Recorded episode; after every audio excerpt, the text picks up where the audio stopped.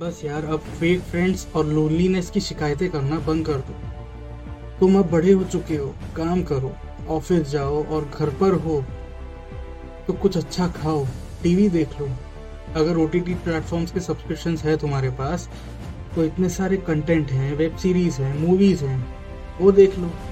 ये सब नहीं देखना तो बुक्स रीड कर लो, जो भी तुम्हें पसंद है। बस खुद को किसी ना किसी काम में, किसी ना किसी चीज़ में बिज़ी रखो ताकि ये नेगेटिव थॉट्स अनवांटेड चीज़ें तुम्हारे दिमाग में ना आए।